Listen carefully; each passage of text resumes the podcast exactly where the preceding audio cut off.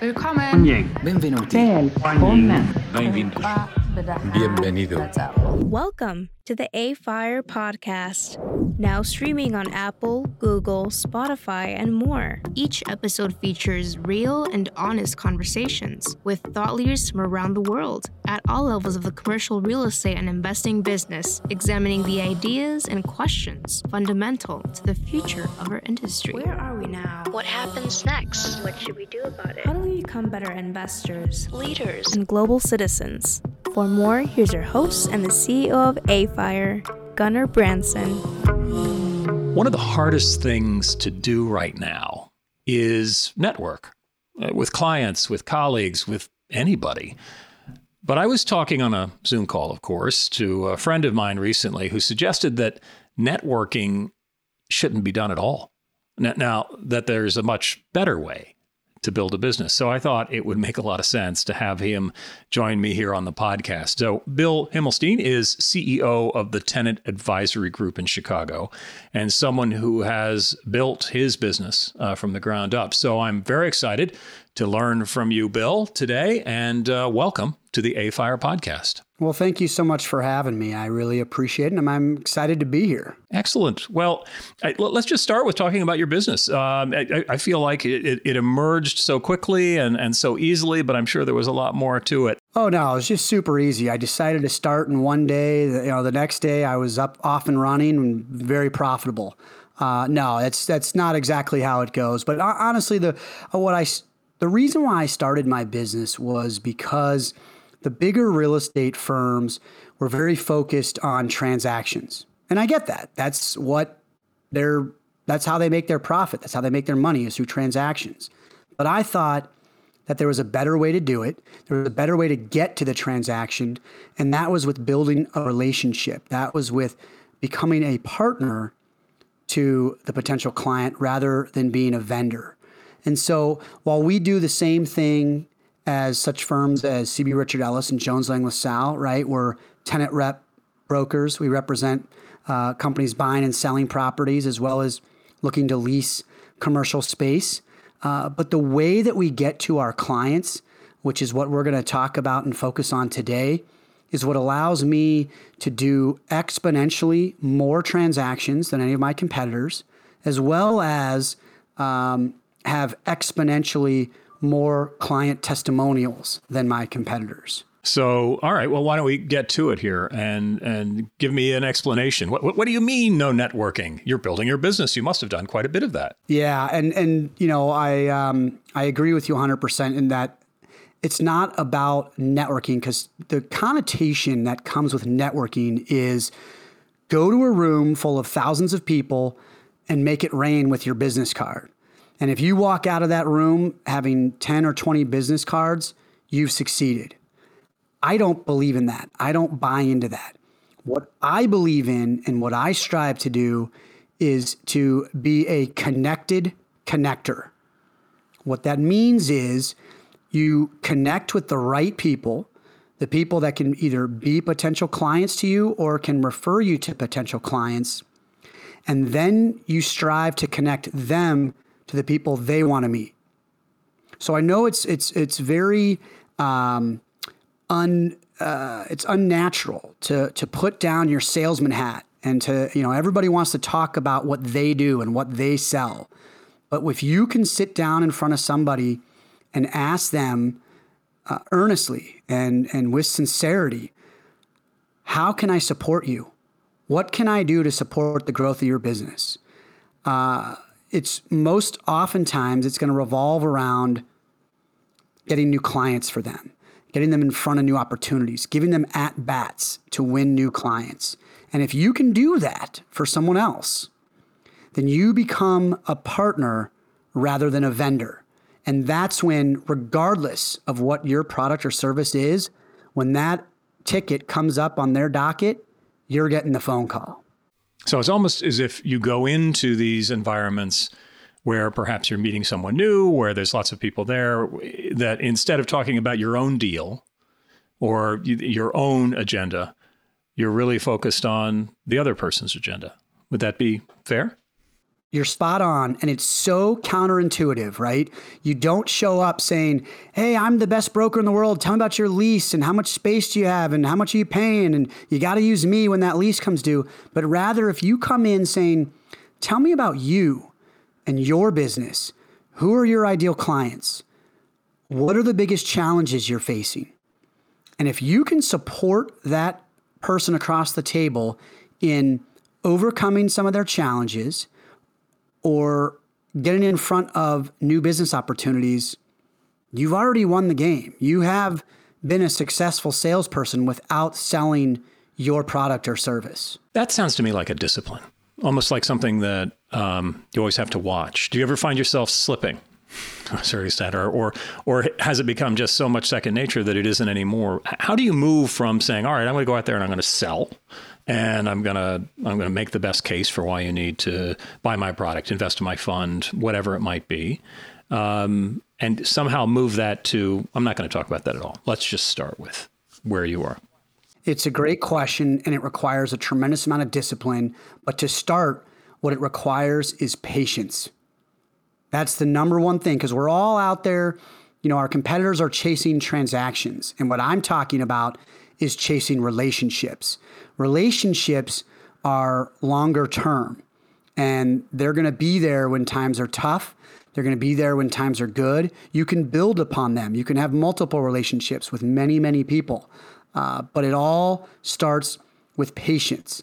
And it's about putting down your salesperson hat and listening to the other side about how you can best support them and then doing that. Now, in the short term, that doesn't bring you r- revenue immediately. What it does do in the long term is bring you a tremendous amount of revenue and continuous, more steady streams of revenue. It reminds me a little bit of uh, something that was told to me when I was a little kid. Um, and there was this fellow that was uh, a fishing games kind of guy. I mean, he was he lived out in, in, in the middle of a park area and took care of uh, took care of the landscape, made sure that everyone you know behaved the way they should when they're out camping and everything else. And he once advised me. We went fishing together. It was a wonderful trip, and uh, he said, "Don't fish hungry.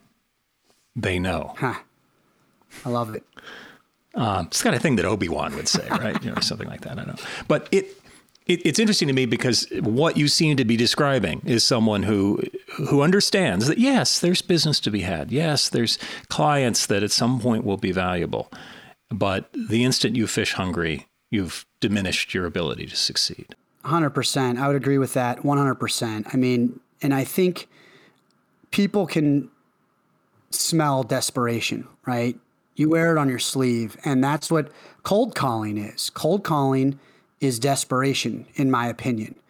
But when you can sit back and not worry about the sale, but rather work to understand how you can best support that person across the table, because you've already vetted, you know they can be a tremendous resource to you.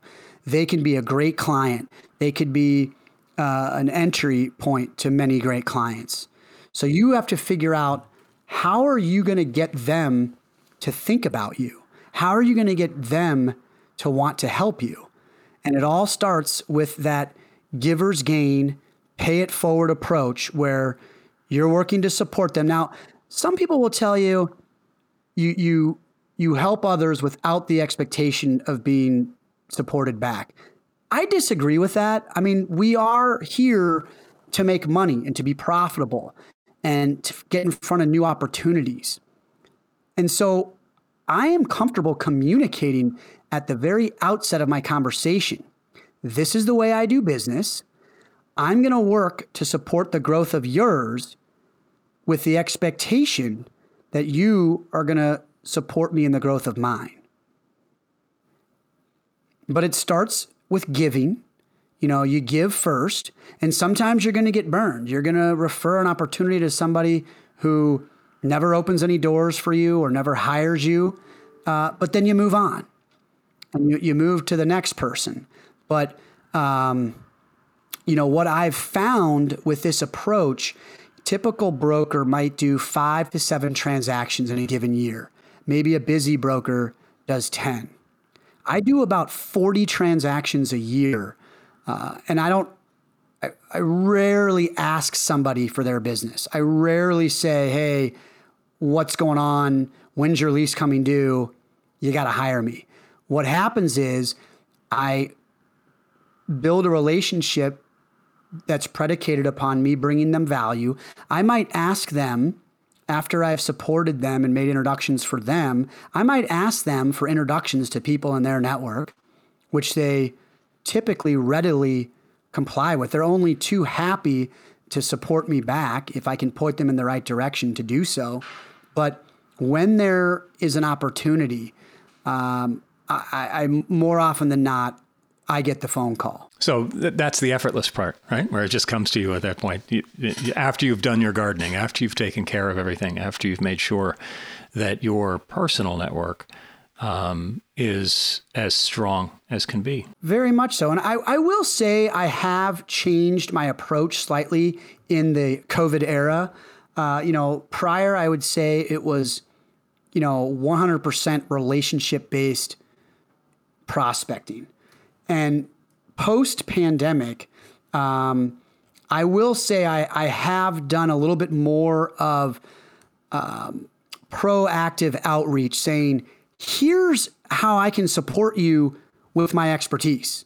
You know, I've been supporting you with introductions and referrals and invitations to events where there's going to be your potential clients and you know introductions to uh, investment sources or you know capital whatever it is. You know i've been able to support you in that manner. Here's another way that i can support you and just letting them know hey i can renegotiate a lease. I can get you some free rent we can help you relocate. We can help you buy a property. We can help you sell a property. Letting people know that and that too has led to lots of opportunities. However i have not mentioned that until after i've what i call filled the well. I've i've done something to put something in their well uh, to add value to them before I say, hey, just so you know, this here's my revenue generating activity and what I can do to support you in that respect. Well, that that begs a question right there in terms of virtuality. Uh, so you're still you're still filling the well, even though you're being virtual. Um, a lot of a lot of folks that raise capital within the AFIRE membership, um, some have been successful uh, and some others, but certainly it's a struggle for everyone to create new relationships in this environment, to get to know someone and build that relationship, even though you you never shake hands with them, you never have a meal with them. How how are you approaching that? What are some of the the kind of lessons learned that you've had in this COVID time? I mean, that's a very, very timely question. And to be perfectly frank, it is absolutely more challenging. Um, you know, I like to say to people who, who talk about, well, we're going to be virtual in perpetuity, you know, forever. And I say, well, let me ask you this. If you are pitching a big deal, you know, pandemic aside, would you rather be in person or do it over Zoom? And of course, it's, oh, I'd rather be in person. And I said, okay. And if you're hiring uh, a large vendor, would you rather know them in person or know them virtually? And of course, it's overwhelmingly uh, in person. And I say, and if you've got junior members on your team that you're trying to train into your organization, would you rather do that virtually or uh, in person? Same thing with onboarding employees, same thing with having meetings, same thing with collaborating. All these things, they are better in person, but that's not really an option right now. What we have to work with is the virtual, and that's what we've got to maximize. And so, really, the key for me is has been to stick with the same approach. You know, I pre-pandemic, I was getting in front of, I would say, six to eight new business owners that I hadn't met every single week. And that's still the case. I'm still able to get in front of six to eight, what I would designate as prospects every single week through introductions. Uh, I go through the same process of tell me more about you and your business. What challenges are you facing? And how can I best support what you're doing? And it's still about execution, following through, doing what you say you're going to do, you know, trying to uh, add value to them and, and, and support the growth of their business. Um, you know, I will say I've still gotten hired by people I've never met in person. So it is possible. It can be done. I think we would all prefer to shake someone's hand, break bread with them, you know, have a meal with them, uh, have a have a cocktail with them, whatever. I think that's going to build the relationship faster. But if you're out there virtually executing and following through and striving to bring someone else value, um, it's seen, it's noticed, and it's appreciated. And you will uh, be increase your importance to that person by by bringing the type of value that we're talking about.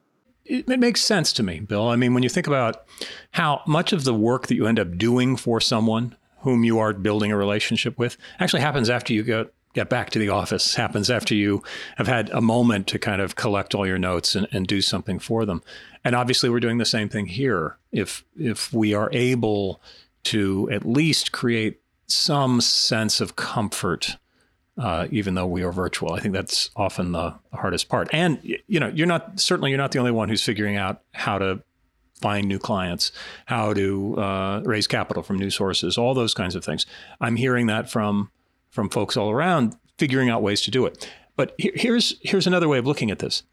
What have you, if if we go back, uh, you know, in a month or two or whatever, or maybe it's six months, maybe it's longer, but when we go back, and you look back at the time of COVID and all the things you had to do to adapt, what are some of the things that you think you got maybe better at, or things that you learned that you'll take with you even when you're able to go have a cup of coffee with someone?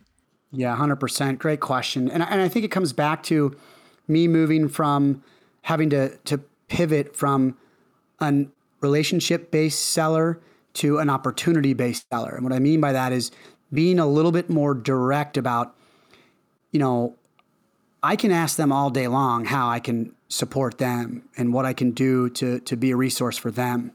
But I do think it also does need to be communicated what I'm looking for in return. And I was not nearly as good as that pre pandemic. I just kind of assumed that, um, you know, through that initial meeting, they knew that I was a commercial real estate broker and you would get me involved when it, you had a transaction, uh, uh, whether a lease, purchase, or sale.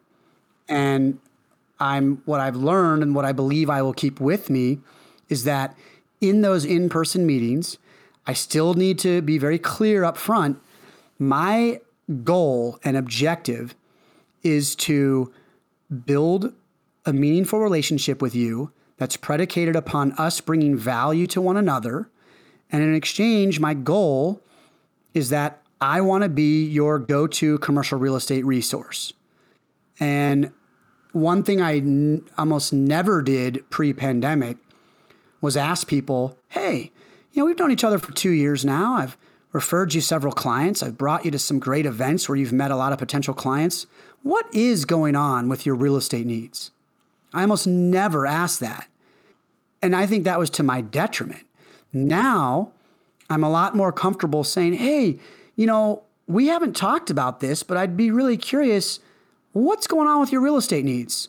You know, how much space do you have? Where are you guys? Um, you know, oh, you own the building? Is it still working for you? Um, you know, whatever it is, I've just, I've, I've, the pandemic has taught me to be um, essentially to earn the right to ask about someone's real estate. You know, because no one wants to be sold to in a very first call before you've established any trust or any form of relationship for them to say, hey, tell me about this very personal topic of yours and tell me everything you know about it and I'll tell you how I can help you with that.